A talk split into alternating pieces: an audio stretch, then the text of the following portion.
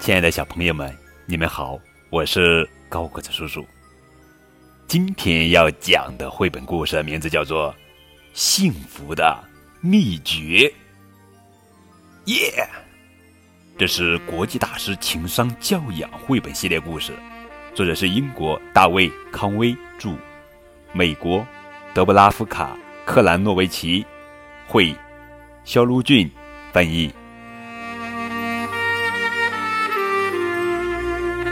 一天晚上，当所有人都入睡以后，游戏室里的玩具们发现了一只被人遗弃的旧的泰迪熊，它的毛都缠在一起了，耳朵也磨坏了，脏兮兮的，看起来很不快乐。玩具们把它洗干净了，还给它穿上了衣服，又用随手找到的材料。做了张小床，放在游戏室的玩具箱里。不过，尽管他们做了很大的努力，这个又破又旧的泰迪熊看起来还是和之前一样悲伤。长颈鹿说：“他的心受伤了，他需要的不只是衣服和舒适的小床，他还想要幸福。”于是，当夜晚的月光洒满整个房间的时候，玩具们开始去寻找。能让泰迪熊幸福的秘诀。他们搭火车，坐飞机，在地毯的海洋里乘船远行。他们把游戏室翻了个遍，但什么也没找到。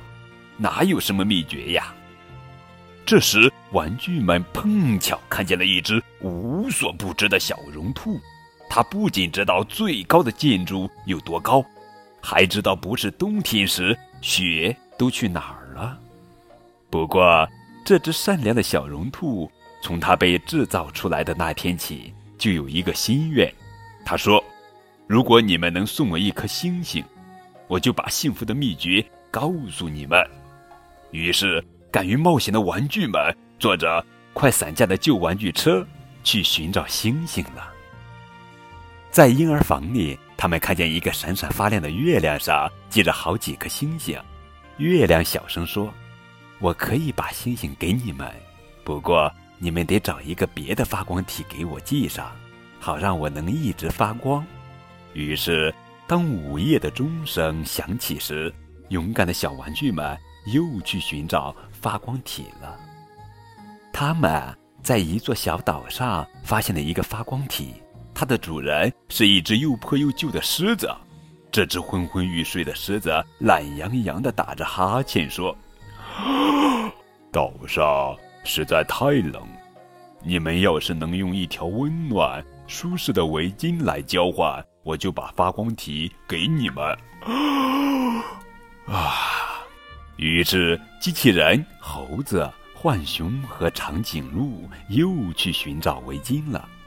他们借着月光，沿着漆黑的走廊往前走，走下陡峭的山崖，在一堆衣服里发现了一条围巾。